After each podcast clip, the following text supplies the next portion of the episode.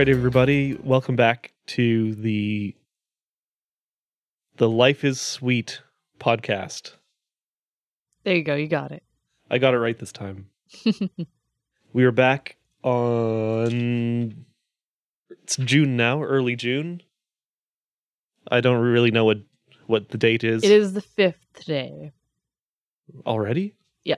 Holy smokes! Mm-hmm. And it's scorching. It's hot, and we're inside. We are hiding. We're hiding from the sun. Yes. Because the sun, the sun wants to kill us if we go outside. Yeah. It's it's full on that season where you do your stuff in the morning and the evening, um, and then as much as you're able hide. Of course, lots of folks are not able to get out um, of the sun in the mid afternoon, but uh, if you're able to, it's uh it's a bit of a ghost town out there. As it should be. okay, well, um good news. You you just got back from something? Yeah, I I did actually uh leave the cold layer that we've that we're we've been hiding in. Um I went and got my second uh Moderna shot, so I am fully vaxxed uh within 2 weeks. I will be able to uh lick any service that I so choose to. Uh I don't know what else. Uh You won't need to be so so afraid of you'll have you won't have to ask the children to stop licking you. yeah, I mean, I don't think anything will massively change. Um school is is remote until the end of the year. Um and of course a lot of the kids are not vaccinated, so my work is pretty much the same. We're keeping up the same protocols um to stop the spread and there's still a lot of restrictions uh, right now to try to lower cases. So um, it's more of a peace of mind thing uh, rather than any sort of lifestyle changes that will be happening. But that's uh, it's worth a lot. It's it's good. I and I just got the shot. Uh, from what I've heard, the second dose hits you a lot harder. Um, some of my coworkers did not feel so hot for a day or two after they got it. So I'm anticipating not feeling my best for the next day or two, but that's okay. It's uh it's so hot. There's uh it's okay to be uh hanging out in your air conditioned bedroom for the next day or two. Eating sunflower seeds, reading The Expanse. Yeah, plowing my way through the expanse. Um eating the gravel. I don't know. My first shot, I actually got some nausea with the Moderna. Um, and I know that's one of the side effects, so we'll see what happens. Um, I mean, my arm is already a little bit sore, but uh, we'll see what what fun side effects I uh, come up with. It'll be interesting for me to observe as well. yeah, because you can go, you can, um, you could get Moderna as well whenever uh, your time comes up for that. Uh, even though you got AZ, yeah. I can mix and match now. Yeah. It'll there's be no more rules. there's no rules. Yeah, I can let all the vaccines have free play in my body. They're they'll be fine. Yeah. I'll be fine. We'll all be fine. yeah, I was I'm thinking well yeah, the pandemic is going to be over for me exactly 2 weeks after I get vaccinated. And then I can Uh, stride across the world like a god. It'll be still going on for me in the education system for a while yet. It'll still be going on for a lot of people Yes, especially around the world. Absolutely. And don't want to take that for granted. No. But like also something not taking for granted. A bunch of people that I thought might be hesitant to get vaccinated see got vaccinated or have booked or are booking appointments. And I'm that's I'm stoked about that. Yeah, it's good to hear um, some of the, the the people we know um, who were not uh, lining up right away are uh, finally uh, feeling ready to get the jab. Yeah. Real real jab hours. and that's pretty cool. And uh I don't think it's anything that we had any influence on No, um yeah, our rant about the rally on our last episode had no. I don't think had uh, had anything to do with that.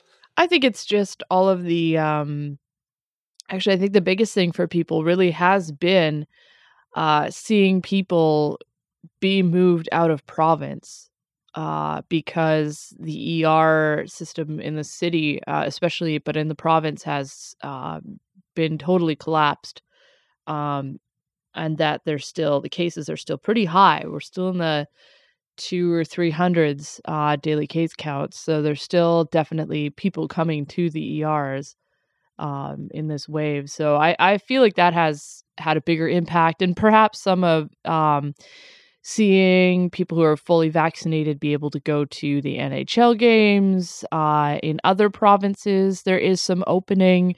Um, I also think too in in a lot of my social media where I follow people in the U.S.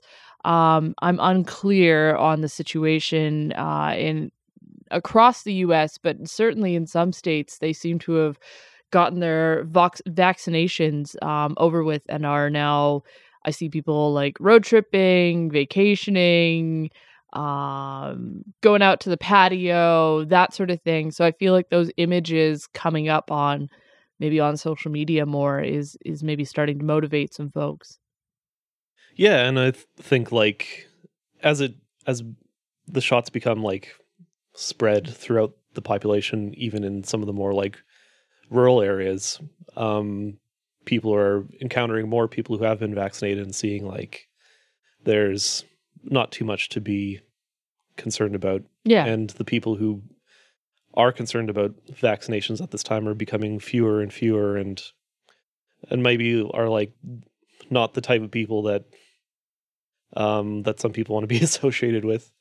Um but also um the more accessibility, more sites where you can get it. Yeah, And- yeah, it's, it's getting easier and easier. Um, I just went back to the same clinic I went to to get the first one. Uh, actually, it was at l- lunchtime. My coworkers and I all uh made our appointments um together and got them all booked. So it was good. Yeah, a bit late in the third wave, but um, we could complain about uh, the vaccine rollout for till the cows come home, but we're not going to do that. Um, and related to some to our like to our rant at the last at the end of our last episode, we want to continue ranting. Well, no, not ranting though. We not we, rant. We're thinking we wanna- reminiscing. we want to flip it um and uh, rather than talking about um harmful sort of conspiracy theories we started to talk about what were some of the like fun or enjoyable if like conspiracy theories or just like urban legends or um sort of things we we indulged in in thinking were real as kids and we both talked about the different things that um our families uh were involved in um and i mean some some more uh harmless than others maybe um In hindsight, I think mine were a little bit more like psychologically harmful. Yeah. than than yours. I see There were like real stakes involved in some of the stuff that that I believed as a kid. yeah i would say so that in hindsight, I'm like laughing about like it. i'm not traumatized by the sasquatch uh personally no, like the Sasquatch isn't coming back to Earth to like rapture you or or your family or, No, or not or leave you behind. you know for instance, the sasquatch is just out there living its best life uh regardless of what i do um Yeah. so So yeah, let's let's get into it. Um, conspiracy theories and magical thinking. Of we do have one in common the Yeah, first the first one is kind of the one that we both and everybody loves this one. Yeah, and I feel like this is also maybe a product of our eras too, even though Mm-hmm. John and I are like different generations, sort of six years between us. Um, there is definitely we still grew up in in the era of like cable television and uh We didn't have cable though. okay peasant vision i didn't have cable either i had peasant vision but like um unsolved mysteries. And, Yes, and Very formative. all these sorts of things. Uh, uh, Close Encounters, X-Files. E.T., X. I didn't watch X Files, but I, I, you know, that was the soup in which I was growing up. Also, uh, in in the cultural osmosis. But yeah, folks, we're talking about aliens here.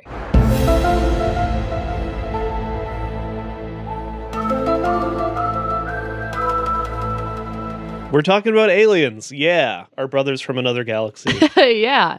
So, um, I think and part, it's also um, topical now with uh, the U.S. releasing, yeah. basically coming on saying some that some limited hangout uh, information from the uh, from the Air Force from the so Navy. aliens are back. aliens are back in a big way. I feel like they've had a renaissance. Um, I guess my first sense of of of the renaissance or like coming back to aliens, which was something I I enjoyed, you know, watching documentaries and unsolved mysteries about as a kid was um one of our our favorite podcasts. Uh, I don't know if we've mentioned them yet, but uh, like Desert Oracle Yeah, um, which we learned about through the Trillbillies, uh, another favorite podcast, and um, we, yeah, the, on Desert Oracle uh, comes out of Joshua Tree, um, and among the topics that uh, Ken Layne talks about, uh, one of the biggest ones is sightings of aliens in the Mojave, um, black triangles, lights, um, Area mysterious 51. yeah area 51 it's it's the it's really the the heartland of that um but it, it comes from a um a direction that feels i guess more rational more um not steeped in far right wing um adjacent topics i guess. Um ken layne will talk about you know sustainability um about like class and and development and um environmentalism and and the history of the desert and all of these things um indigenous history. indigenous history and things like that and and tied in with um these more modern um alien sightings so it it feels uh i don't know it feels a little more friendly i guess um yeah, more f- of like approaching the unknown with a sense of like of awe and wonder, and Yeah. just thinking, what is? There's so much we don't understand, and what what is actually going on in in the natural phenomena of, of our world and, and the cosmos, and kind of you have more of that just staring up at the night sky in wonder, rather than the more like um the, the darker, more like paranoid type conspiracies. That although there's definitely out of some of the the more um unnerving uh encounters um the Yeah. course the, the black the- triangles or the lights following um people at night um Yeah. things like that uh cow cattle mutilation there is yeah there is an air of like of danger too that and that's part of like the titillation of it is Yeah. what is going on uh like what could possibly happen to you like if you encounter an alien?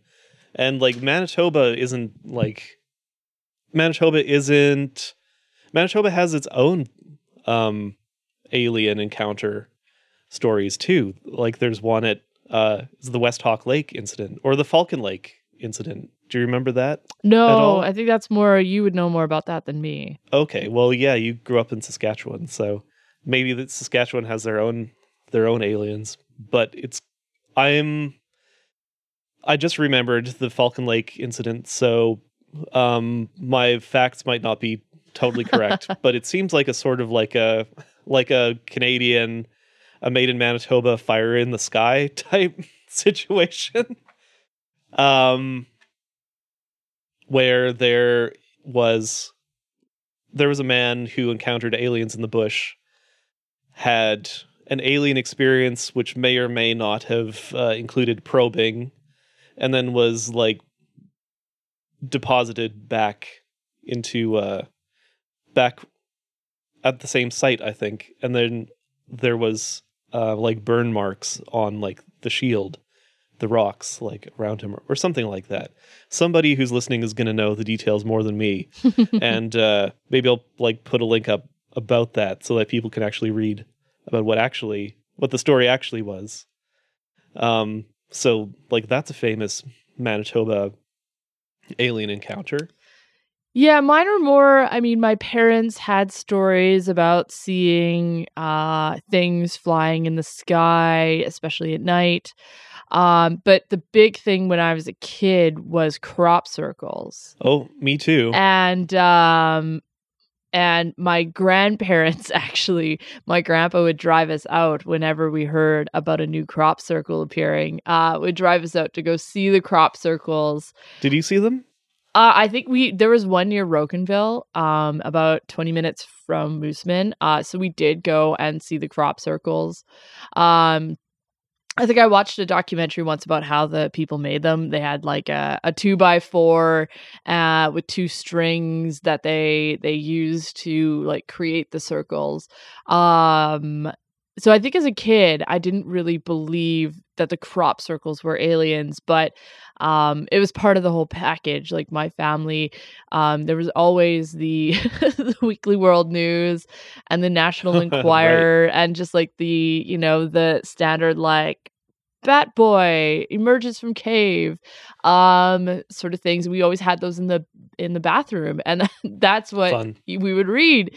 Uh, that was the bathroom reading um, as a kid. So it was all this crazy stuff, and it wasn't that my parents were um, big believers in in all of this stuff um, necessarily. They just they it was amusing, um, it was interesting, and there was just enough um in some of the some of the articles or some of the magazines where you're kind of like hmm maybe.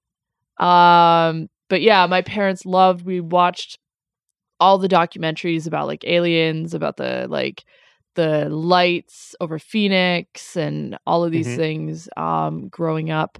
Uh, of course, me and my friends were the right age to have the absolute pants scared off us by signs the movie Signs. right, yeah, yeah. Uh I'm sure everyone knows, you know, the part where like the alien comes from like behind the bush, like walks past that. Uh there's it, it's like a gif now people know about it but yeah when the they they're seeing the video um on the news of the alien of the aliens um but yeah just i just remember a group of my friends watching that movie together, like in the dark. Yeah. Um, As you would. Screaming. yes, naturally. Yeah.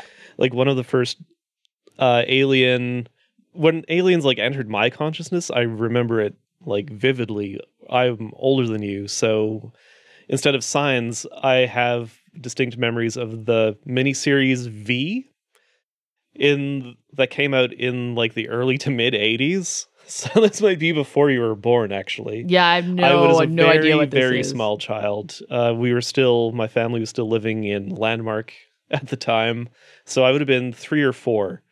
Um, when, and this might not have even been like the original V miniseries. I think they made an actual series after that, but it was aliens coming down to Earth, making c- contact under the premises that they're going to give us like new technology and be beneficial and all that stuff. And uh, but no surprise, they were scary like reptilian monsters that wanted to enslave us, and uh, that was bad. and then like the but the for the people of Earth had to organize and come together to defeat the uh, techno lizards hmm. that were enslaving them. And now that I'm talking about it, there's some very uh, explicit politics in that uh, in that type of show.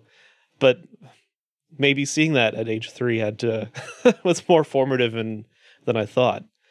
But like that was that was one specifically, and then Unsolved Mysteries. Yeah, X Files was another was another one, and then around that time, this is like early '90s. Niverville had its own crop circle. Oh yeah, appear, and I remember My well, were you a small town if you didn't have a crop circle to go see? Really, I suppose everyone had to. Yeah. had to have one. Um, but yeah, and that was that was crazy for me because like aliens were to- this was proof like aliens exist these guys are real and i've heard some bad stuff about them like maybe you should, maybe you should be concerned and uh, but i thought it was super cool in the daytime when we were there walking around there's other Yeah. people there but like later at night oh, yeah. I was tormented and terrified and believing if aliens have landed here in Niverville, like they could still, they're probably still here in town right now. There's nothing stopping them from coming to our house, um, like opening the door, coming downstairs, walking into my bedroom, uh, abducting me, like things like that. It freaked me out so much, and I was, em- I think I was like 12 at the time, that I had to go upstairs, and it was very embarrassing for me because I thought I am too old to be scared in bed and then going up to my parents and like crying about aliens coming to abduct me Amazing. in my bedroom. I never had that. I don't think I, I, I was never, uh, no, I was never at that place where I was afraid. And I think for me, um, my mom is a big Star Trek fan. So we were, we watched a lot of sci-fi and the Twilight Zone too. So I I was um I I don't think I ever had that abduction or like fear of aliens that like other people I know that are my age or a little older had and don't ever Mhm. remember being like afraid of aliens and more so being like just interested in the idea that they existed. Um I don't know if I viewed them as benevolent, but yeah, I don't I I never had a, a terror of aliens. Not like ghosts. Right. Well, we can we'll get to that too. That's another popular one.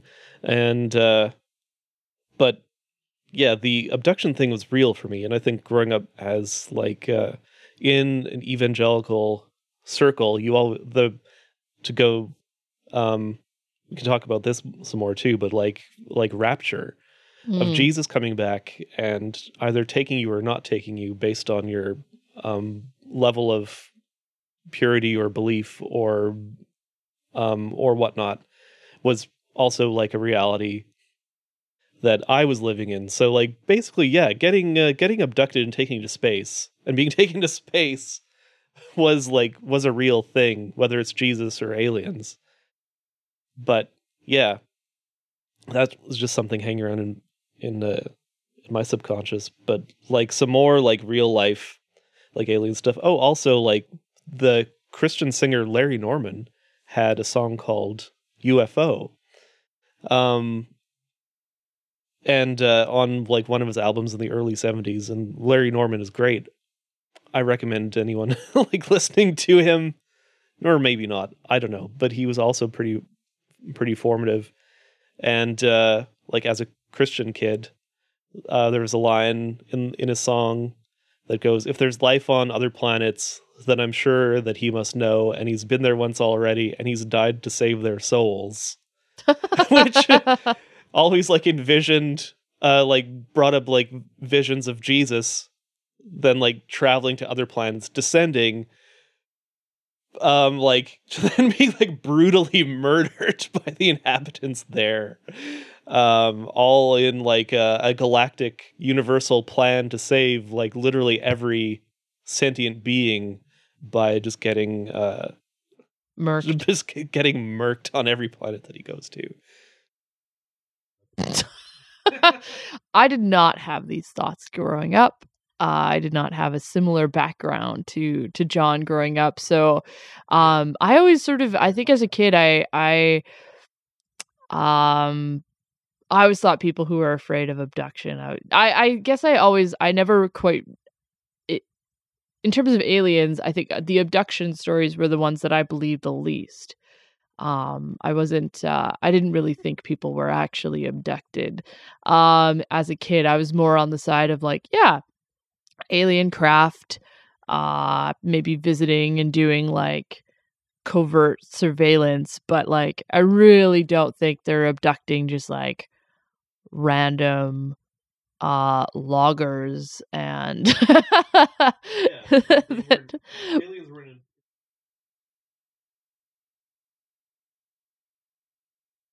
like more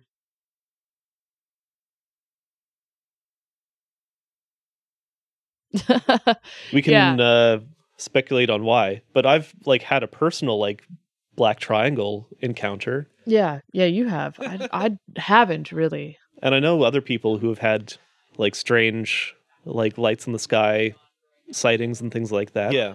and Compare i'll options. i'll tell you quickly tell you my black triangle encounter. It was me and um me and my friend wes had uh, we're driving back to town from having attended uh, an ozzy osbourne concert at the old winnipeg arena. And uh it was a good concert. We liked it uh, quite a bit and uh, we're driving back into Niverville and we had turned down a stretch of five miles uh, into town and we noticed there was um, following us um, in the field uh, or at least like parallel to us yeah like they weren't aliens were in, low. into abducting And were like- like uh, uh, Mennonite children. It seemed like they were in matching our southern speed. Manitoba. It seems like they're more interested in Um, abducting, which like, seemed a little strange. drunk I dudes thought fishing. a plane or a helicopter some or something uh, at this hour. Um, we've never seen anything like that before. As I recall, um, it sped up ahead of us and then went over over town and stopped and like hovered over um, near like the grain elevator Hmm. and stopped like right above it um, or close to the grain elevator anyway and we're like wow that's really strange. And we like drove into town and like we're we're trying to find it. And we drove to the spot where it was and it was a triangle of lights as i remember Hmm. with like the classic triangle of lights with like a red light in the middle. Um and uh we got out of our minivan that we were driving my parents minivan and I remember like yelling, we were like yelling at it, like, hey, you, come down here. Why don't you abduct us? if you want to abduct somebody, come on. and we're like taunting it. Um, like I said, this was right after an Ozzy Osbourne concert. and uh, it's like just remained stationary and then like slowly started moving back out of town. Hmm. And then it's, uh, I think we jumped back into the van and tried like driving after it, but it sped away. It was gone. Hmm. Didn't see it again. So All right. I might be like misremembering some minor details, but that was something that I definitely experienced in real life. So, meh, what you gonna do? Yeah, we kind of missed our opportunity. Uh, we were supposed to go on a road trip to the Southwest um, last spring break before uh, before the blo- border closed. So we uh, we haven't had our chance to go down to uh, Black Triangle Central um, and see what we could see. But yeah, so aliens, big one. I feel like uh yeah, not not scary for me, more just like fun to think about. Um and just I I enjoy a good alien documentary uh anytime I come across it. It's just very like nostalgic and uh relaxing to me and fun to think about. Yeah, I kind of feel that way now too. Sort of like a return to childhood. And that's pretty good. Who doesn't want to return to childhood? Oh, not me. No, I'm good. Thank you. Yeah, I guess I don't need to change my answer. And if there's life on other planets, then I'm sure that he must know.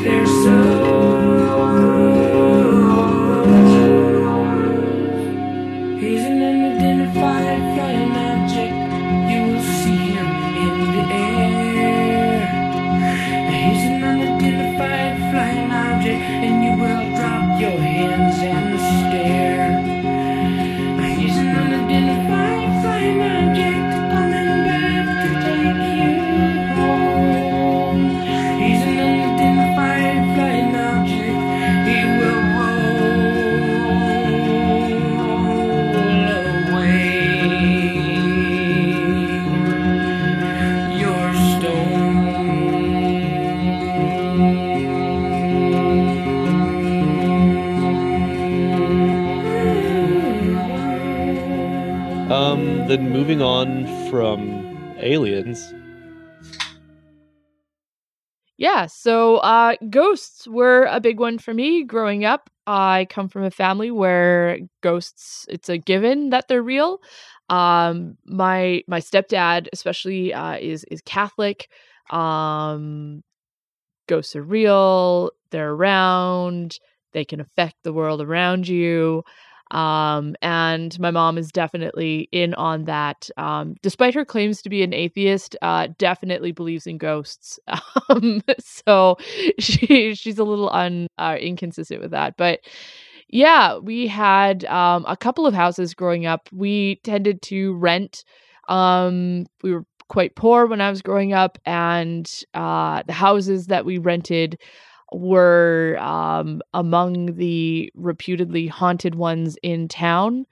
Um, one of the houses we we moved into town uh, when I was in kindergarten, and that house that we lived in it was an old two story. It had a creepy crawl space around the second story. Um, it wasn't very big, uh, but it was in um, it hadn't really been maintained in in many years um, as a rental property and um, my parents have a story about sitting in the living room and having um, tape cassettes fly off of the shelf and across the room of hearing voices um, in the house. Um, i don't personally remember anything feeling too ghosty i guess in that house um aside from the um I, it, this wasn't a ghost thing um my uh in my bedroom part of the wall had a hole punched through the drywall and there was just crawl space behind it and the landlord was very negligent and did not come and fix it for a long time um and so i just had this like gaping black hole beside my bedroom or beside my bed for for years. Very comforting. very comforting giant black hole. Um, so that was probably the creepiest Anything thing could that- could emerge from it. yeah. So I actually never that house never bothered me too much. Um, my parents have more stories about that house, but the next house that we moved into, we had heard stories about it before we even moved into it. It was a house. It was actually only two houses down from that one. Um, and we were friends with the people who lived there who owned the house. And they had stories about uh ghost activity and it was a much older house. It had been there it had been a farmhouse before there was town even really around it um and it had just been incorporated into the town. Um but uh the people who lived there they had two little boys and the mom had told us a story about um her little boys uh, had had um beds down on the main floor there's one bedroom on the main floor and she kept coming in in the morning to wake them up and their beds would be perfectly made over them um, and if you know anything about little kids, you know, they kick, they mess their covers around, just like, I mean, I do. Um, and the mom thought it was really strange. And so she asked the little boys, like, well, are you making your bed? Like, why are you, why is your bed so nice? And they're like, oh, Mary comes in and makes the bed for us. Cool. and she's like, Whoa, what? Uh, and the little boys were like, Yeah, it's like an old woman. She comes in and tucks us in. Um, and so uh, they moved the boys out of that bedroom, which was actually when we moved into the house. That was my mom's bedroom, um, and up upstairs, um, out of there. But uh, yeah, we'd already heard things about the house before we moved into it. Um, but then we, it, the house that we were living in was awful. It leaked. Uh, it had carpets in the kitchen. Just gruesome house. Um, and then the Wait. Carpets in the kitchen? carpets in the kitchen. Yeah, That's the scariest thing that we've mentioned so more- far. that's more cursed uh than haunted but yeah um so we moved um two doors down um is actually very funny because i being a really forgetful kid um we'd just been like slowly moving our stuff like walking it over um and i just i hadn't paid attention or i'd forgotten that like one day my parents were moving all the furniture and like finishing the move And so I like left in the morning and like most of our stuff was in the the furniture was in the house. Um and then when I came back from school, there was nothing in the house. I just walked in and like the couches were gone and all the stuff was gone. Furniture raptured. Yeah. and I just, uh, whatever, instead of like rationally being like, oh, we moved over to the next house. I should just go there. I was like, oh, they've abandoned me. I'm on my own now. I guess I just, I'll have to figure out how to live in this house on my own. That is literally like the the the atheist kid version of the rapture. Yeah, it's true. Of me coming home and uh no one's at home. My mom's not at home not at home. Nothing and she probably just ran out to grab groceries and was hoping to get back before I got back from school and was just running late. but in my mind, it's like, oh my goodness, Jesus came while I was walking back from school. I am left here alone with the heathens. Uh, to the abyss is going to open up. Uh, we're gonna have the beast, the whore of Babylon. yeah, I didn't have that. I no, was it wasn't. Just, it wasn't uh, as uh, as apocalyptic. I was just a supremely daydreamy, forgetful kid, and I forgot we were moving. And I came home and all this stuff was gone, and I was like, "Guess I'm just on my own now." And then my mom, like, Instead of I, I forget, I forgot that we moved. yeah, I guess I just have to live in this empty house on Yeah. my own now. yeah. Um, and then uh, my mom like came in to How get another get money? box. I don't know. I hadn't gone that far, and came in to like. It, I was just standing in the living room. She's like, "What are you doing here?" I was like, "Oh, you're back. Where have you been?" She's like, "I'm like two doors down at our new house. We're moving." I was like, "Oh, right. Oh, I get it now." She's just looking at me like I'm crazy. like- She's like, "Yeah, we live over there now. Just like grab a box and walk over." Why aren't you helping? Why aren't you helping? yeah. So so we moved into the and the so we moved into this this very haunted house. It was much bigger, which was the appeal for us. Um it um it it had been um it had been used as a split level.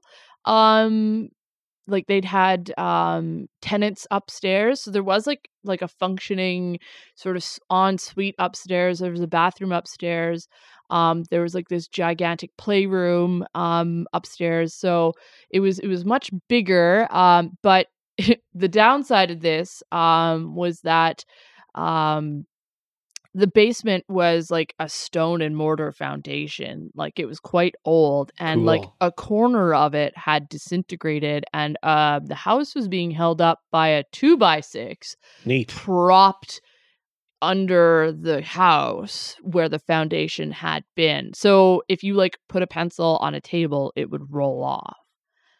Um so this house was like just absolutely messed up.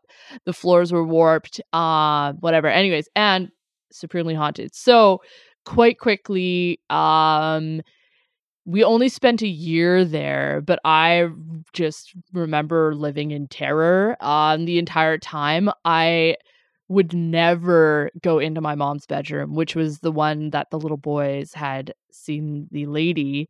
Um, it had a, I would say, malevolent energy. Um, you felt as if you were being watched.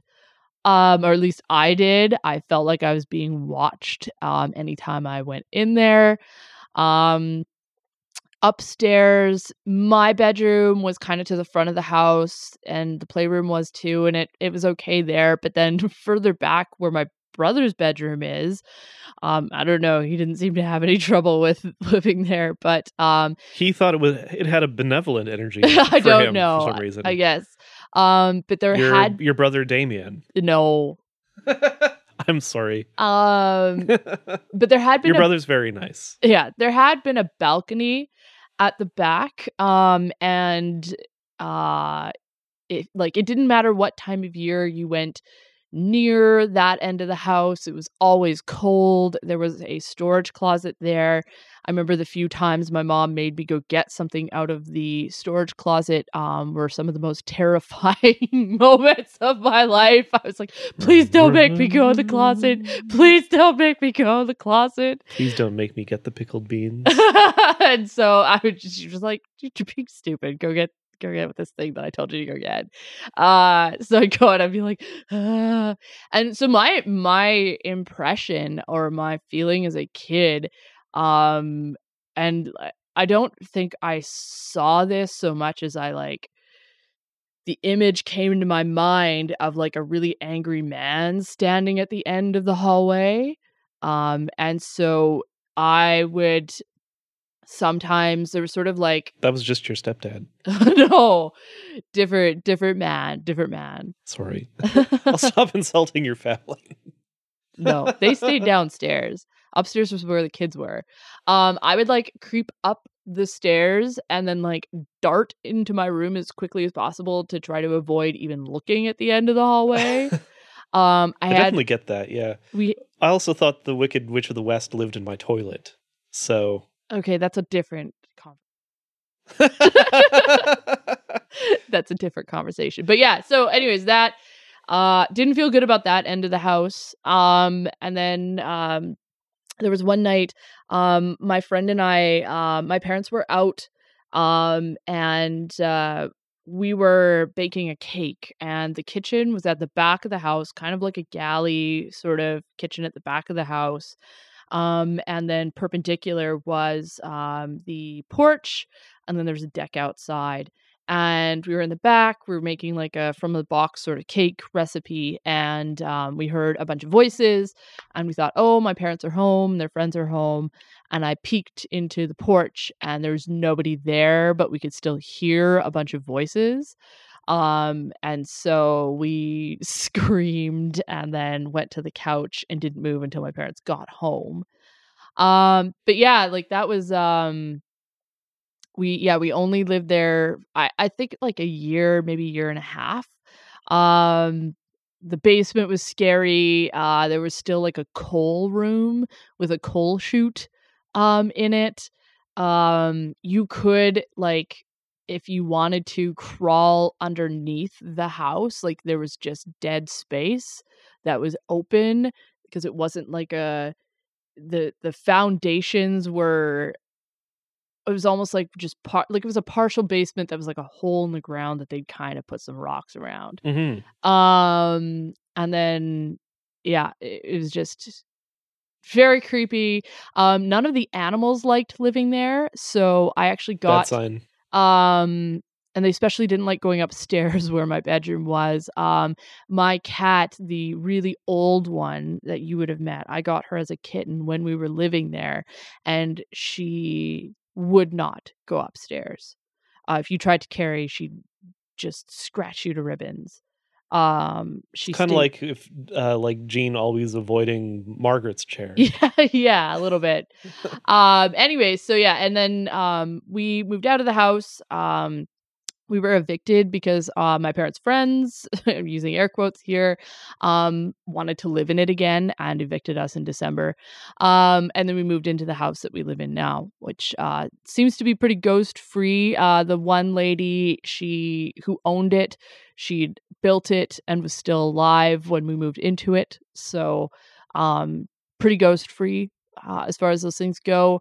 And that house, um, it stayed standing for a while. Um, I think later on, somebody else owned it and went back to renting up the upstairs. And so I do know some people in high school that lived there and they, without knowing anything about anything I'd said, um, also had their own stories about creepy things happening um, up Neat. there. And uh, but that house was eventually demolished because obviously it was quite structurally unsound. Um, so it doesn't exist anymore. Neither does the house on the corner. Actually, no house that we rented, uh, because they were all so crappy, um, exists anymore uh, in my hometown. They've all been demolished. Um, but yeah, so ghosts. I was obsessed with ghosts as a kid, but like also scared of them. I had this um this uh, series called the Castle Ghosts of England, Ireland, Scotland, and Wales that we like recorded onto VHS, and I would watch that and you know scare myself, but I loved it. Um, I actually have it on DVD now just for nostalgic reasons. Um, but uh, yeah, I don't know. I, I guess the last time I really felt like um like the creepy ghost feeling was when I worked in a museum in Brandon. Um, Before you move on to that, yeah, I also lived in a creepy house for Oh. a short period of time. right. I'll quickly just run through it. Um, we were, it was, I was 19 years old. I was living there with a bunch of other Oh, right, guys. this house. Yeah. Yeah, um, out of town, south of Niverville, and uh, it was an old, like a century old house owned by, um, like the children of the people who who built it, like old, uh, old stock Nivervillians, like from like the original English settlers, um, before us, before us Mennos even like arrived on the scene. Um, and going back to to aliens, Niverville has a thing called the uh, Mennonite landing site, which is not alien related, but sounds like it. But anyway, um, this house is not too far from that, from that, and uh, we had we had heard that it was creepy when we moved in, um, so that was kind of going around. And then um, some creepy things happened in it, and uh, I'm sure there's lots of like guys playing jokes on each other, or maybe just just me because I was extremely gullible, or, or I don't know. But uh, creaky creaky noises at night.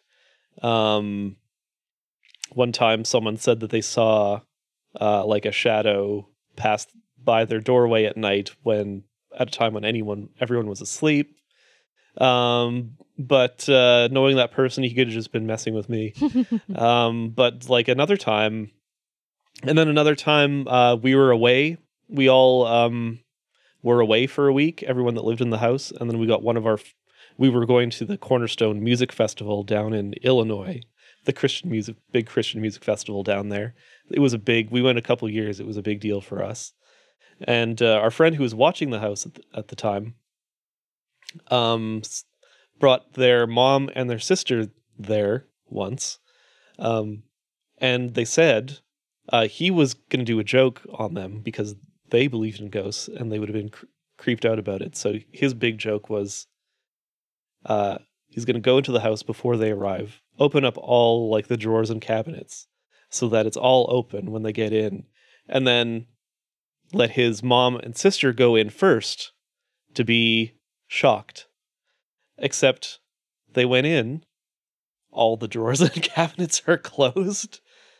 And uh, they're like, he's like, was there anything weird when you about it when you came in? And th- anything that you noticed that was out of place? And they're like, no, every it was like this when we got in. Ah. so they could have been messing with him too. I don't Yeah. know.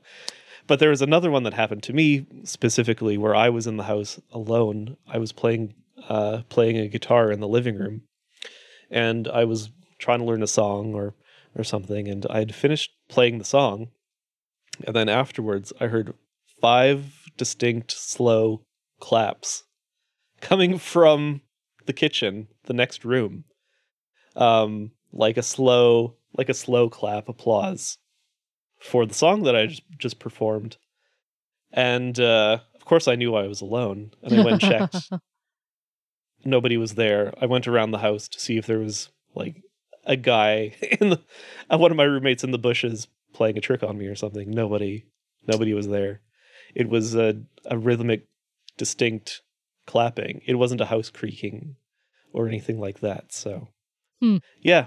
And then I spent a bit of time afterwards. I was like the um, living there on my own. Um, I was sort of like the last remaining roommate for for like a couple of weeks or a month, and that was just terrifying. I can't say that anything like specifically ghostly happened during that time, but just like terrifying. just psych I had, had gotten myself in, in, into such a lather um, over the past year that like an old creaky house alone in the country at night is uh, sometimes just it's enough. Yeah. I uh, well, yeah, the last two times I guess as an adult, um I worked in an old museum in Brandon that had been a children's aid society shelter. Um Was it? Was that the one that was an an orphanage? Yeah, yeah, yeah. Like it was a, a child shelter that my stepdad had actually lived at um when his family were taken and um it was uh it was fine during the day when everyone was there, but there was a few times when I would be the only one left and I'd have to lock up and leave and the way that you had to lock up this museum was weird.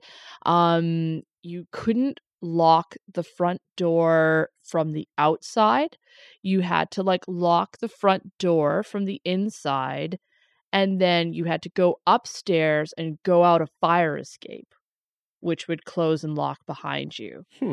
and that was very creepy and there's actually one night where um we'd had like I did tours and I had like these two people they'd come in for a tour right at the end and I was like oh I'll stay and I'll give them I'll finish the tour and then we'll close up and I was like okay um with the people I was like uh yeah I just have to like do this thing closing and they're like oh well we'll come with you and so these people that I'd given a tour to I like closed all the lights locked the door and then we went upstairs and out the fire escape and like after we all got out the fire escape we all looked at each other and were like scary and we don't know why Huh. like as soon as you turned out like as soon as it was like the end of the day and business was over in that building it was just sort of like your time was done you needed to get out It's the ghost time now. it's the ghost time now you had an um agreement with the ghosts. and then I, the I did work at a, a local antique um, and architectural salvage store um, here that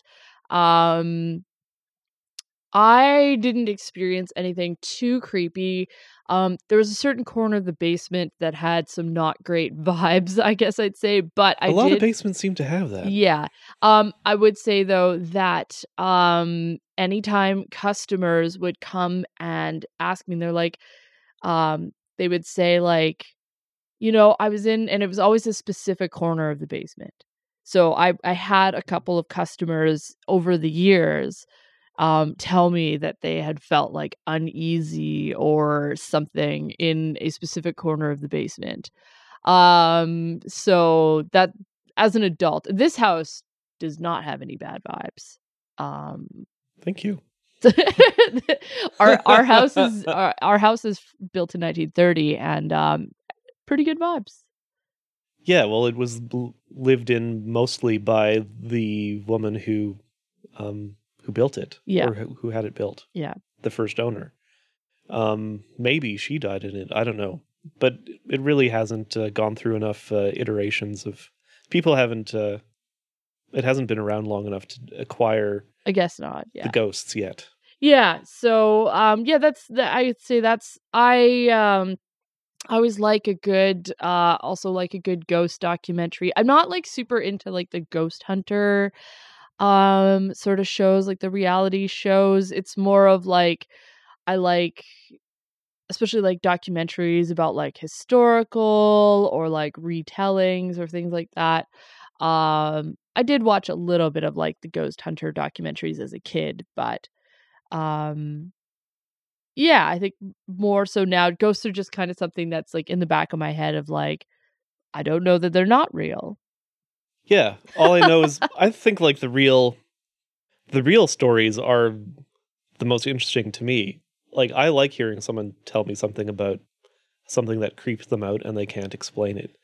I don't care whether ghosts are real or not. Like Yeah. it's a good story and I like having a couple of them myself. yeah yeah exactly So yeah, I'm not I'm perfectly content with ghosts being real or not real.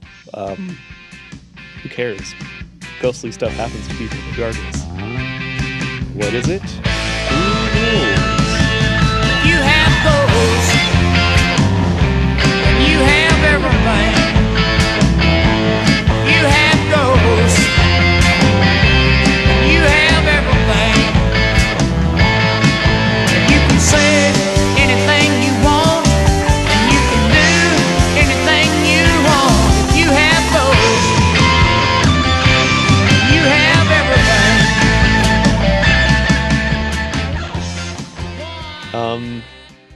Yeah, ghosts. We had ghosts in common.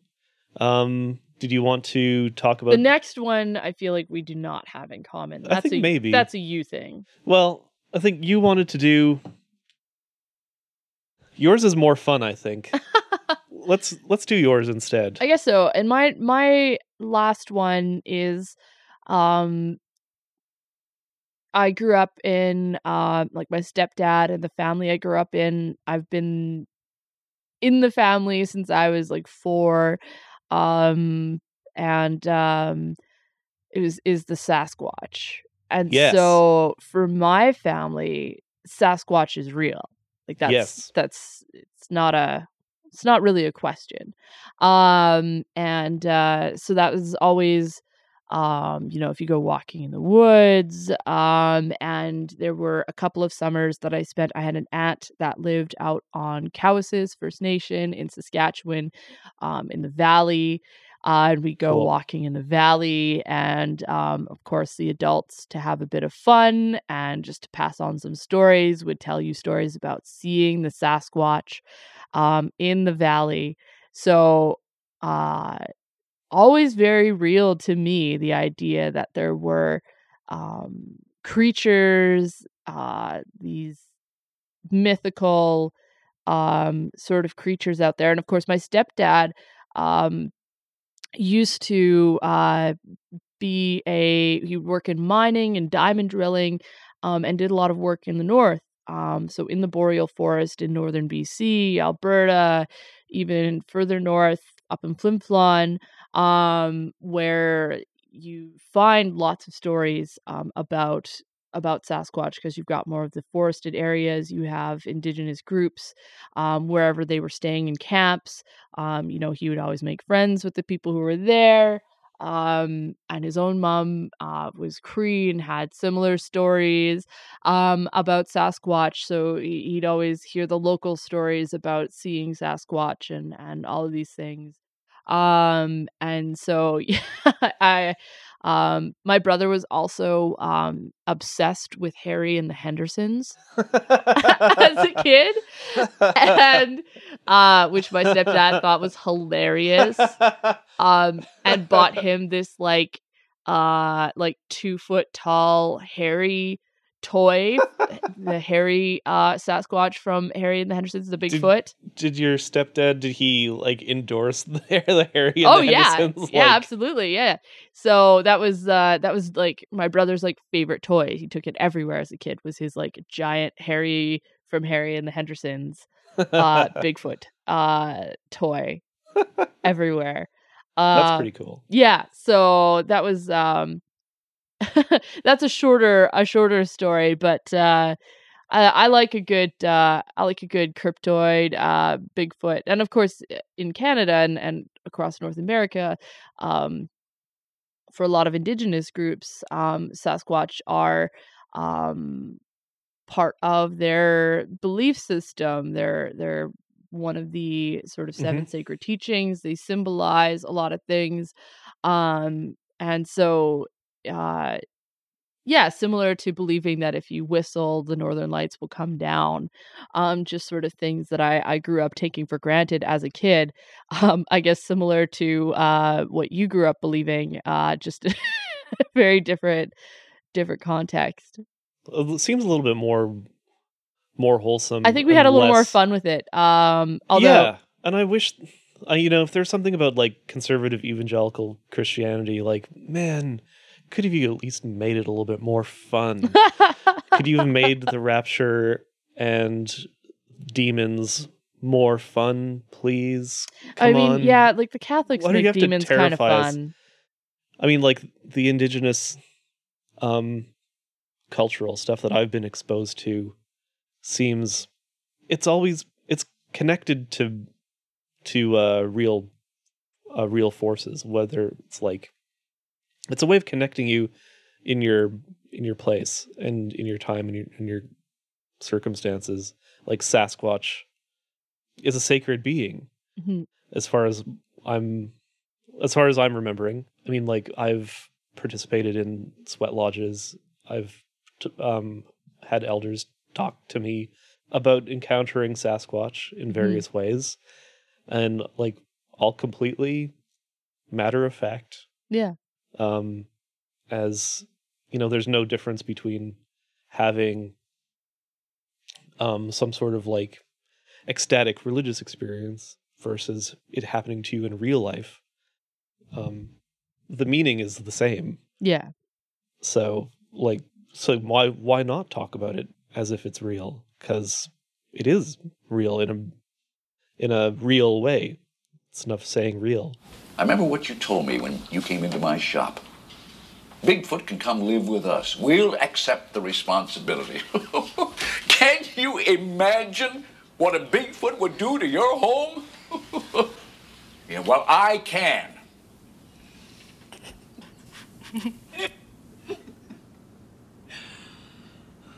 Am I missing something?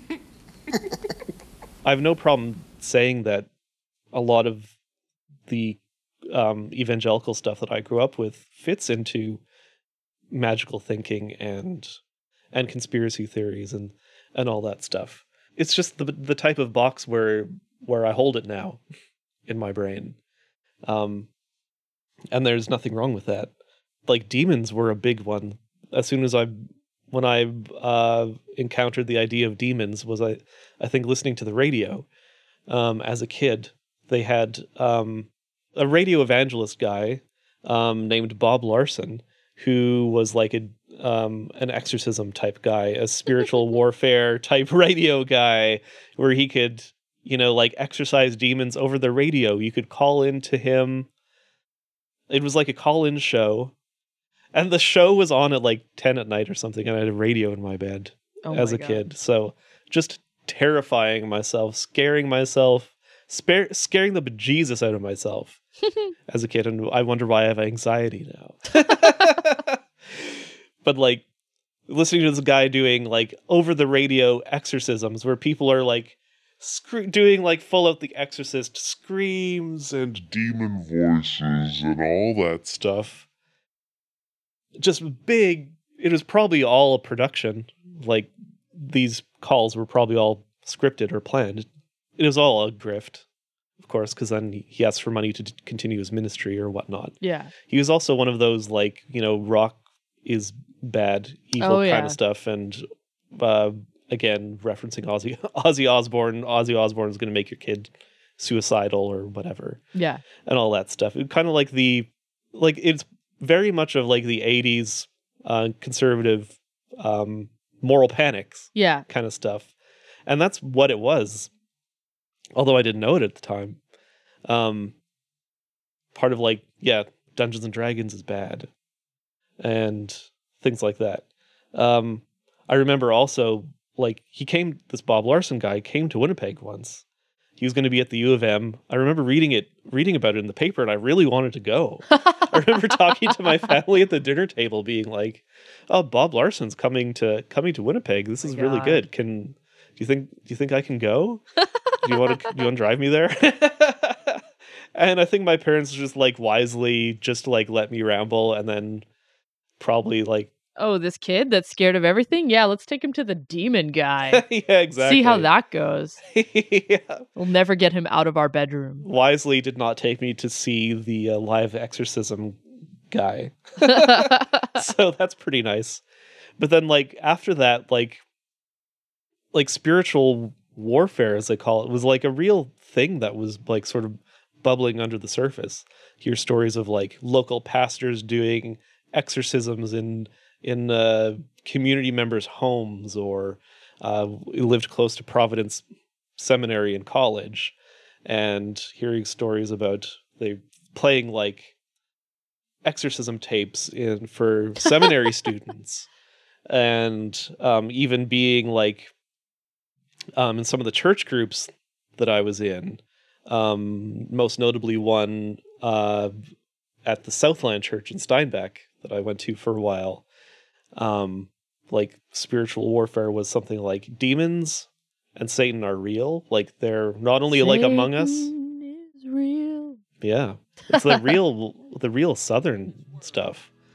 Uh, like, but they can live inside your body, and if you don't have things on lockdown, if you're not tight enough with Jesus, like uh, or, uh, the the Holy Spirit can't protect you, and demons can get into your body and into your psyche, and do stuff with you. It's the reason why you have so much anger, or why you're depressed all the time. I'm so much Well, it's the just reason an why all these bad of things these things. I just really can't get inside this mindset myself. I didn't grow up in it.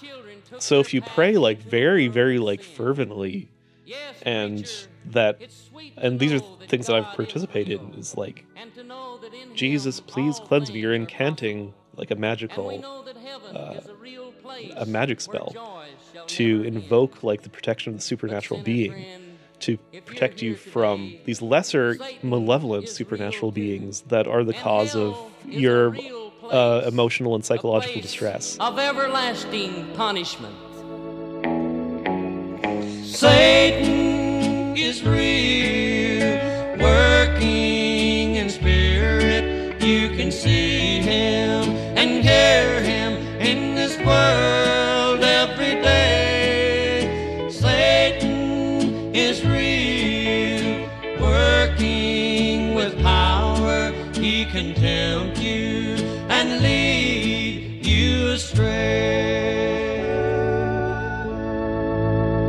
I will say though, like, um, I do have like my stepdad's family is very Catholic. Yes. Um, and of course, I had my, you know, you'd go to your great aunts or whatever, whoever's house, and there would be, uh, notably my one, uh, my tante Annie- Annie, uh, great auntie, um, the matriarch of the family, uh, a a Jesus on every single available surface, Jesus like salt and pepper shakers, uh, Right, Yeah, um, pillows, candles, it just the whole nine yards. Um, and even if you go to my parents' house, uh, they've got they've got a big old crucifix up on the wall. Um, my stepdad has a glow in the dark Virgin Mary that I found for him at the thrift store. That is in a pride pride of place That's up on the awesome. wall. Because, like, from an evangelical Mennonite perspective, you, I was always told that that's idolatry. That's worship, worshiping idols. If you have um, images of, like, you could have a cross, but you couldn't have a crucifix with the Jesus on it, because that's an idol. Oh yeah, no, we got we've got all the idols. And you can't have uh, the Virgin Mary, and you certainly can't pray to Mary. That's idolatry, because Mary isn't God. Only Jesus is God. right, yeah, Also, God is God and the Holy Spirit is God. But like those are your three yeah. that you get. You get th- the three gods. You get the Yeah. Trinity. You don't get anybody else. Certainly not the Virgin Mary. I I just I guess I just um and I I was in an interesting situation where I wasn't brought up in any church in any way, but surrounded by uh like Catholicism and and just absorbed a lot of knowledge about it um but not through practice. So growing up I heard a lot about what the good lord may or may not think about what I was up to. Uh but it wasn't real to me um in that way because I I just I wasn't um yeah, I wasn't I wasn't raised with that at all. So I had a couple of friends or uh, a babysitter and a friend in high school. Um so I had some attempts of people trying to take me to conversion sort of ceremonies and when I was younger a you resisted? well yeah I think I did like three like altar calls as a kid. Yeah, It was like, how many of these do I have to do for Yeah, goodness sakes? I had a babysitter took both of us and it was um somebody coming through town had set up in this abandoned storefront some like fold out chairs and whatever very ramshackle and did some sort of sermon or whatever. It was all very boring to me as a child and um my mom being a single mom at the time uh just didn't say no to us being out of the house for a couple of hours so she's like fine whatever yeah, free time for mom. yeah, go with the babysitter. She's like, but don't let them like talk you into anything. and so at the end of it, um, of course, we were singled out as as the unconverted. And I distinctly remember, yeah, being asked, like, "Y- you ready to accept Jesus into your heart? And I was like, well, no, thank you. My mom said no. no, mom said I, well, I, I was like, no, thank you. And they're like, what? Why not? I was like, well, my mom said not to.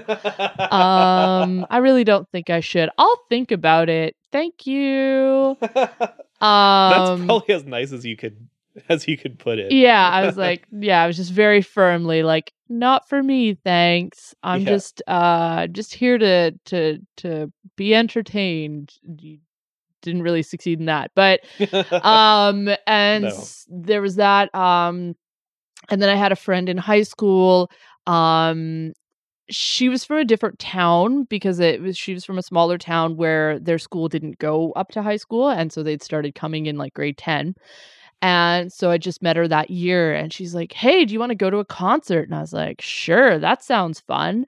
Um and of course it was in another town just over the border of Manitoba and I just didn't realize who she was or where sh where we were going and we go to this church and it's um it's a praise and worship concert cool. and I never encountered this phenomenon in person at all.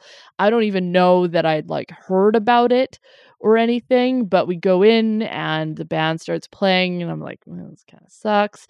Um, but then people yeah, start that's like the bad thing. Like the the music is just not good. yeah, I was like, oh, this is not my really my thing. Uh, but whatever, I'll be polite. And then um all these people and it was like weird. It's a mix of like young people and old people. That's strange. Uh, why are these old people here? Hmm. um, and then people are crying and they're like Yes. holding up their hands, and I've never seen this before. Oh no, you got roped into a charismatic praise and worship I did, service. yes, oh no. absolutely. And I was I like, had a couple what? of those, let me tell you. what is happening? And I'm looking at my friend and I was like, What did You- you do? what did you we're and like we were 45 minutes from home. I did not I came in somebody else's vehicle. I, I, have can't escape. I have to stay there. So I just kind of sat in the back with like my arms crossed, being like, I can't believe you tricked me into this. Right. And then, of course, she was very, she's like, Did you like it? I was like, No. I was like, Don't ever invite me to one of those again. I kept being her friend. She was, she was quite nice otherwise, but uh, I was like, That's, I, I don't want that. yeah. Well, we had a my thing. charismatic church where I grew up too, and over over time, some of those people like migrated over to the Springs Church right. here in Winnipeg. So like I've had some I've had some experience with that. Yeah. And I remember one specific time me and some friends went to um, a, a prophecy service in the evening um, where they had they brought up a prophet in Oh, yeah. from out of town. Like you do yeah, yeah, you know, you just go down to the local charismatic on the church. and they bring prophet on- tour. He's on the prophet. The prophet really circuit. is on the prophet tour. Yeah, absolutely, he was. And we were there, and we're sitting in the back. We were not into that. We just needed something to do that that evening because I think like we were we had sort of like burned out our tour of like all the youth groups that that we could go to. Um, so we're like, well, this is some like Friday night entertainment for us. And we went and we sat in the back row, and while this guy was spouting complete like nonsense about like the coming like golden ages and the I don't know the tribulations and uh the like the trumpets and scrolls and angel all the revelation stuff. That actually sounds very familiar to the abandoned storefront thing that I went to. yeah, Probably same vibe. probably. And I like all that stuff. I like the book of Revelation. Like Yeah, well, it's my favorite book book It's a of the good Bible. time. Yeah. Um, if you haven't read the Bible, Genesis and Revelation, the Alpha and the Omega, the bookends of the Bible, must reads. Those are the best. There's some good stuff in the middle too, but like Revelation, for instance, when I was a kid, couldn't beat it. The best sci-fi ever. um, and so like getting pretty entertained, and then throughout that, like uh, I remember like we started like getting kind of like bored after a while and then we started like heckling him from the back row which we were teenagers it wasn't you know we weren't being the most we weren't being as uh as uh, diplomatic as you were in your in your circumstance. I certainly, You're if I'd yell- had, you if like I'd had, yelling out like if I'd had somebody with me to also heckle, I think I would have heckled. I was heckling in my Yeah. head. I mean like- because Why are you crying? Are you crying because the music is so bad? What is your problem? yeah, and we're just doing stuff like because we had read the Bible too. We knew what what was in there, and we were calling out like, "Nope, that's not in there. you're making stuff up.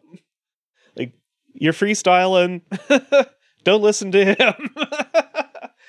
and he was progressively getting more and more annoyed at us because it wasn't. We're not supposed to do this Yeah. uh he was making comments i remember one comment he made was like the uh the back the back row is reserved for the angels. So if you want to participate in the service you can go up to the front come up to the front or whatever. Hmm. i think we stayed in the back but at the end it uh it ended with one of the uh the laying on of hands things where you go up to the front. Well you're whipped into like an ecstatic uh, emotional frenzy. Then you go up to the front, and then the uh, the prophet uh, does the um, speaking in tongues thing. Yeah. You're all speaking in tongues, or you're all supposed to be if you're going along with the the program. That's what you got to do. Almost like regret not kind of getting into that. um, just in hindsight for the experience. But yeah, you go up to the front, put, puts his hand on on your forehead and shoulders or whatever, and you fall backwards. You're slain in the spirit, and then that's what it's called. You're being slain in the spirit. I didn't. I I don't know really what it means or what it's for. What the whole practical, what you get from that. yeah. I don't know. I guess Couldn't he shoots you. the Holy Spirit into you, and you- you're like, bah, Oh. oh, Holy Spirit, so much, and you faint, too much, and then you come, you come to, and then his handlers like talk to you and guide you through your experience, and they have like a little personal prophecy thing for you. So at the end, like me and my, fr- of course, like me and my friends are like, we, we're gonna do this. We're gonna, we're gonna get, we're gonna get slain in the spirit here. Let's see what this is all about. We get up there, puts his hands on us, speaking in tongues, like forcefully like pushes us backwards. It's like you don't have to fall down, obviously.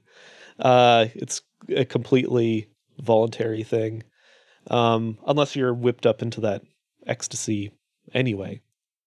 But you know, so we didn't we didn't fall down. It was just like normal. Go over to the side, get our little prophecy, and we're three three of us. And I like the prophecy that we were given, where uh, we were the prophecy we were given was, if you remember, I think it's in the book of Daniel. Uh, If sh- I remember. you don't remember, okay, but for all the Bible heads, uh, the Bible kids in the audience, we were Shadrach, Meshach, and Abednego. okay, I know that from the Johnny Cash song. Yes. And Shadrach, Meshach, and Abednego were three dudes who um, were cast into a fiery furnace Right? because they did not worship the golden idol that the emperor had made, Ah. that the king had made of himself, that everyone in the country was supposed to worship. So these three dudes were like, nope, not for us, not worshiping the king. Thank you very much. Uh, we like God instead. They're like, well, you like God, you don't like the king. Well, you get uh, you get to burn in the furnace. Is the furnace you go? Throw them into the furnace. Guess what? They don't get burned. Oh, right. Yeah. That's God's how the Johnny Cash them. song goes. I Yeah. I know that you know how purely through the Johnny Cash uh, rendition Anyway. of that song. Yeah, they turn up the furnace an additional two more times. Rule of three. Again. Right. And oh my goodness, they didn't get burnt. God is protecting them, therefore God is rule is God is real. God is real. Yeah. The king is then starts believing in God Right. instead of himself. I think they I don't know what they do with the idol. I'm sure maybe they melt it down again and turn it into uh I don't know, goes back into the treasury or something. I'm sure they don't distribute it among the people. No. Um but yeah, that's Shadrach, Meshach, and Abednego. Prophetic words to me. Ah. I see. Now you know who you're dealing with. Ah, I guess so. They wouldn't bend. They wouldn't bow.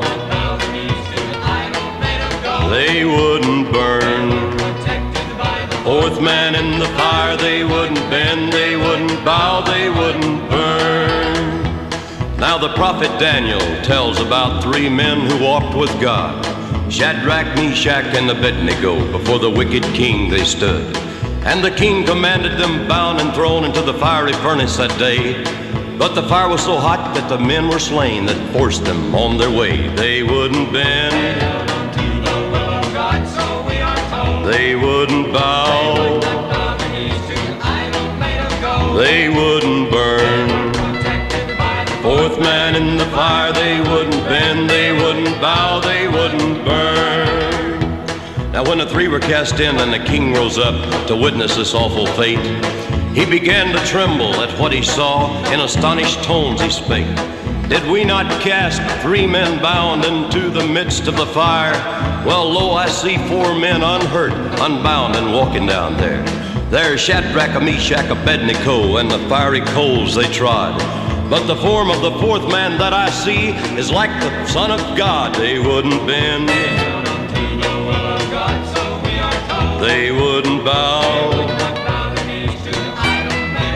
they wouldn't burn. Fourth man in the fire, they wouldn't bend, they wouldn't bow, they wouldn't burn. Um, yeah, no, I, I'm very much, uh, um, I definitely remember like seeing, you know, you'd flip through the channels and you'd see the televangelists, Yes. and of course, my mom would, uh, be contemptuous of of that. Um, so I grew up with a healthy dose of, Did you yeah, did you ever watch Jack Van Impe? no, We got him. He was on the American channel. We got one American channel on our peasant, peasant vision that came up. I It's wouldn't remember any of their names really. I just would remember like flipping through and seeing somebody like yelling. He's the classic crazed, yelling. He had crazy eyes and a big-haired blonde wife sitting beside him. Right. Full righteous gemstones. Full, extremely righteous gem, gemstones. Look them up on the internet. They even recorded an album back in the fifties. They met at a Youth for Christ rally. Um, something that a lot of us are familiar with. That's for another story. That's for another time, another episode. Um, but they were great. It was all end time stuff, and it's actually where I've got. I was first exposed to the idea of like, um, like the children of Israel need to return to Israel oh, to usher yeah. in, to build the third temple and usher in a millennial age, or to signal the rapture, or something like that. Like the classic evangelical um, Zionist. line. Zionist support for Zionism. Yeah. That's where I first encountered that as a kid, Jack Van Impe. And it's all end times prophecy, Hmm. all Book of Revelation stuff. So, like, I loved it. Yeah, I mean, I really just got the uh, you know, whenever there was a funeral, you'd go and there'd be a wake and you'd have to sit through mass uh and sometimes depending on the uh age or traditionalism of your relatives, sometimes you sat through mass in English and then mass in French. Oh, Uh so some I distinctly remember there was one relative, I can't remember which one, but at double least you didn't have to sit through mass, mass. in, in Low German. No, it's true. Double mass, um Hail Marys in both languages, all that stuff. So um yeah, I certainly definitely have relatives who believe that exorcism is effective and real. Probably Yes. probably the majority of them actually. And when I was into like exorcism stuff too, but not like I wanted Catholic exorcism. It seemed if I could go back, it seems would. more matter of fact. Um my well, it's more pageantry. I had a roommate. So when I first moved to Winnipeg, I, I had a roommate. Um, and they matter of factly explained to me that they'd had an exorcism performed on the house. yes, I've had people who've had the same Um, the yeah, evangelical version. but this was yeah, this was more. Um, actually, it wasn't Catholic; it was Anglican. Ah, Um, that's new. I believe- I don't suppose know- Anglicans would have that too. Well, I'm not sure. the The person was attending an Anglican church, but I'm not sure. I feel like they were somebody who would have just found whoever was willing to perform an exorcism on their house Hey, you. because they thought it should be done. You Um, can post it on Kijiji. and because like that, she exorcist. she really put it forward as a selling feature for moving into the house. That it had been cleansed. Yes, don't worry about it. I've had an exorcism. Uh, it's all good now. Right. Um, and uh, you know, I saw The Exorcist as a kid and and all these things. But yeah, for me, it was just never, um, never real. I guess so. It's always very interesting to me. Uh, well, of course, obviously, I've been in a relationship with you for almost 10 years but uh, other people who grew up believing these things are real and it's it's so um i guess strange for me to think about like i can't put myself in that mindset um um but uh yeah just very very interesting um i'm Yeah. i'm more the other i guess the other way um well I, I guess the like You're almost like just material, just dry But not really, because I'm I'm like eh, my family's also very much like ghosts are real, aliens are real. You Oh. don't know what's out there, so the supernatural was always very much like real. Um, in my house, uh, so they like my mom is not like a you know Hitchens like new atheist atheist. She's basically just um the OG atheist. didn't really Just- grow up with religion herself um just could sort of take it or leave it um yeah. kind of person uh and just sort of absorbing uh whatever was around the the best way to be an atheist.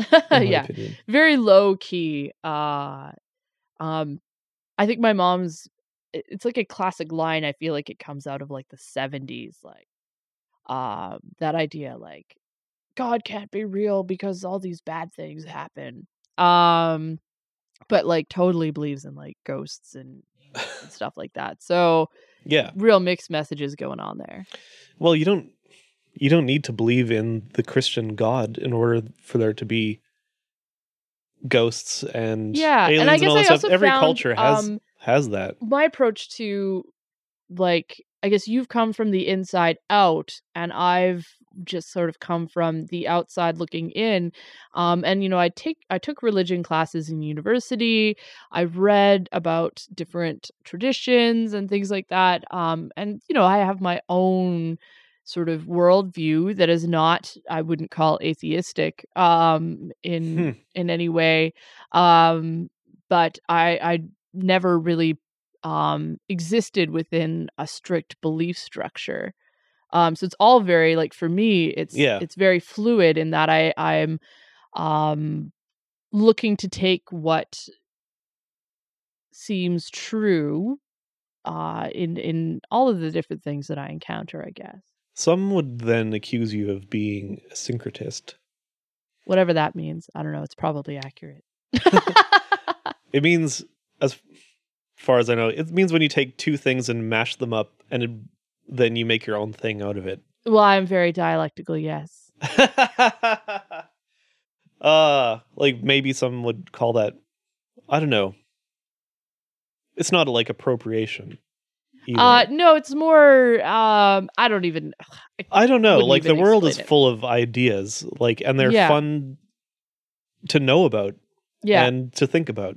I think it's just Uh, um I'm more of so like open to there's so many different ways that humans think about things, so many unique perspectives and ways to frame things.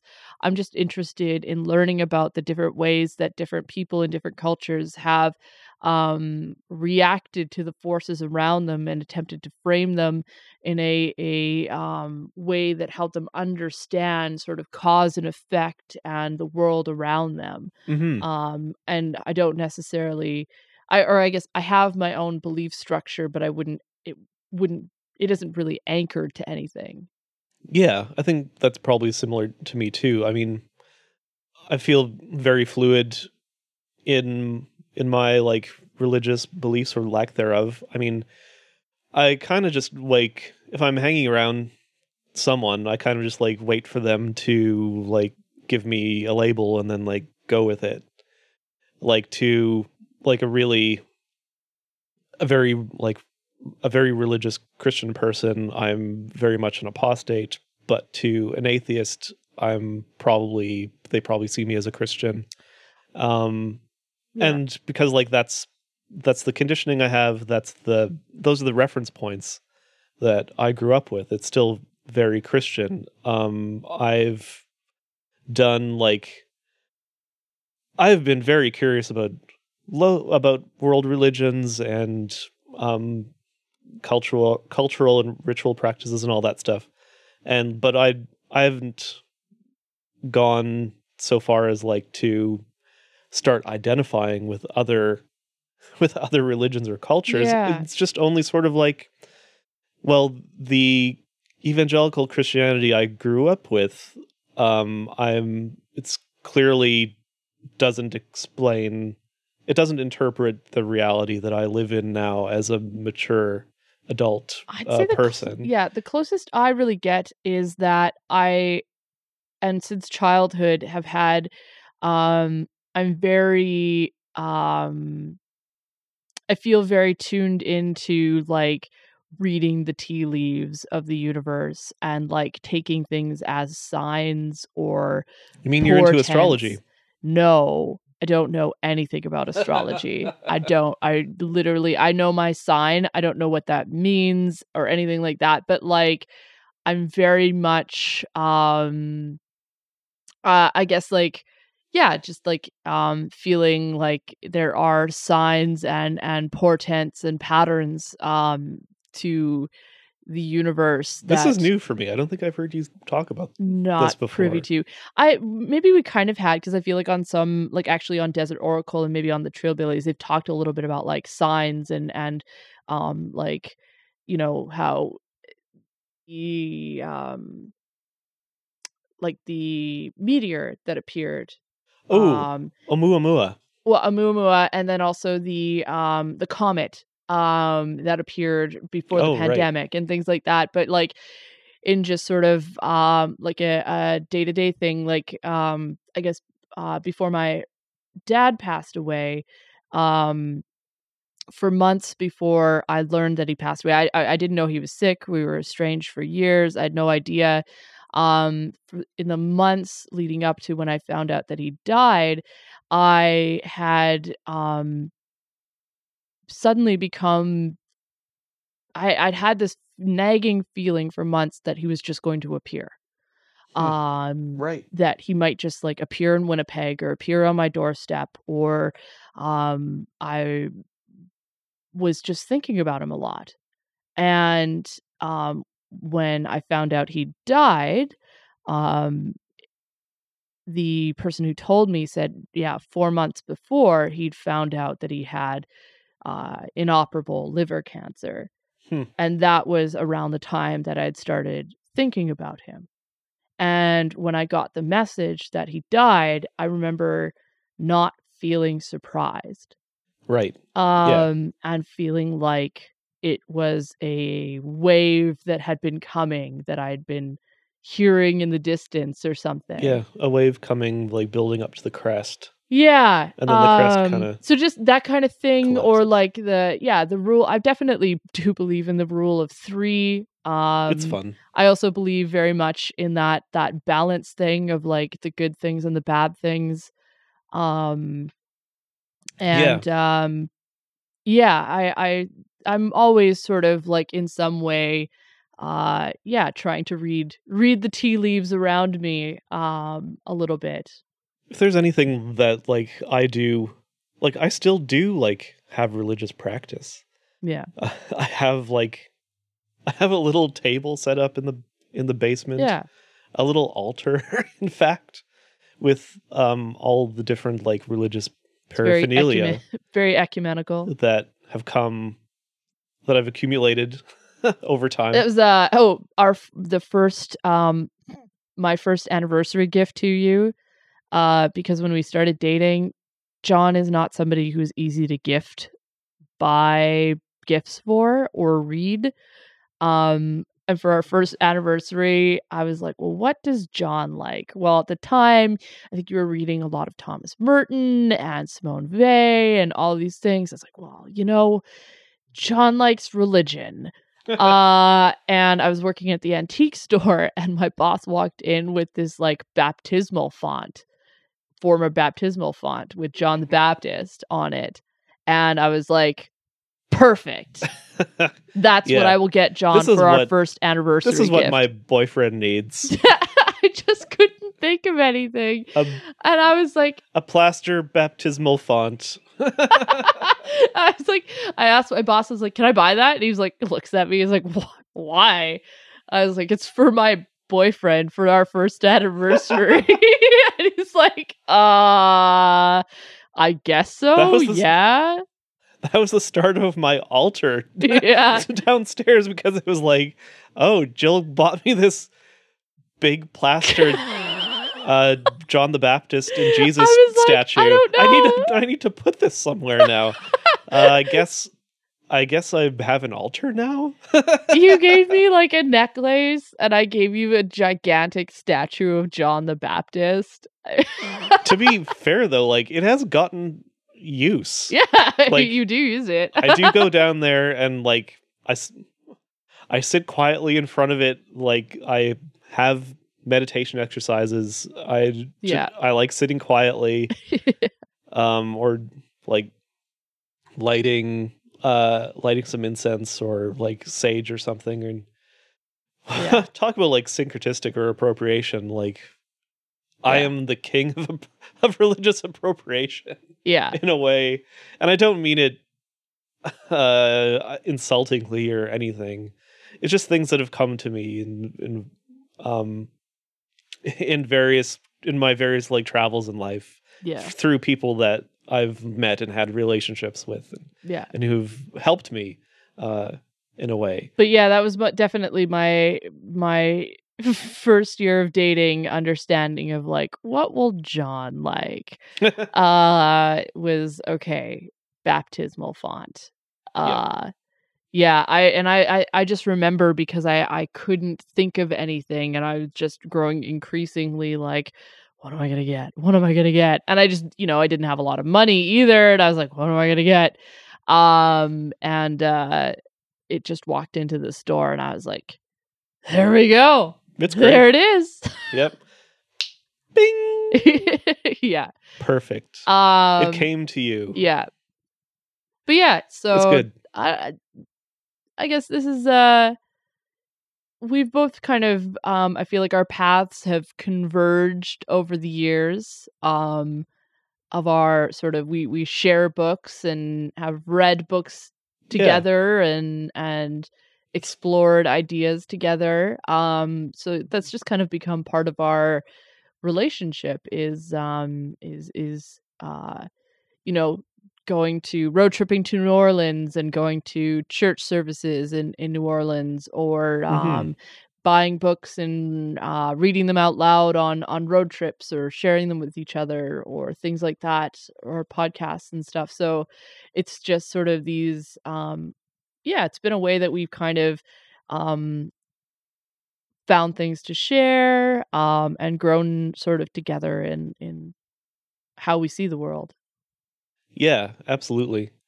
And in a way that I think it feels very it's very grounded. I mean, we all live very um we very embodied lives in a time in a we live in bodies and times and places and we all have things to do. It's very practical.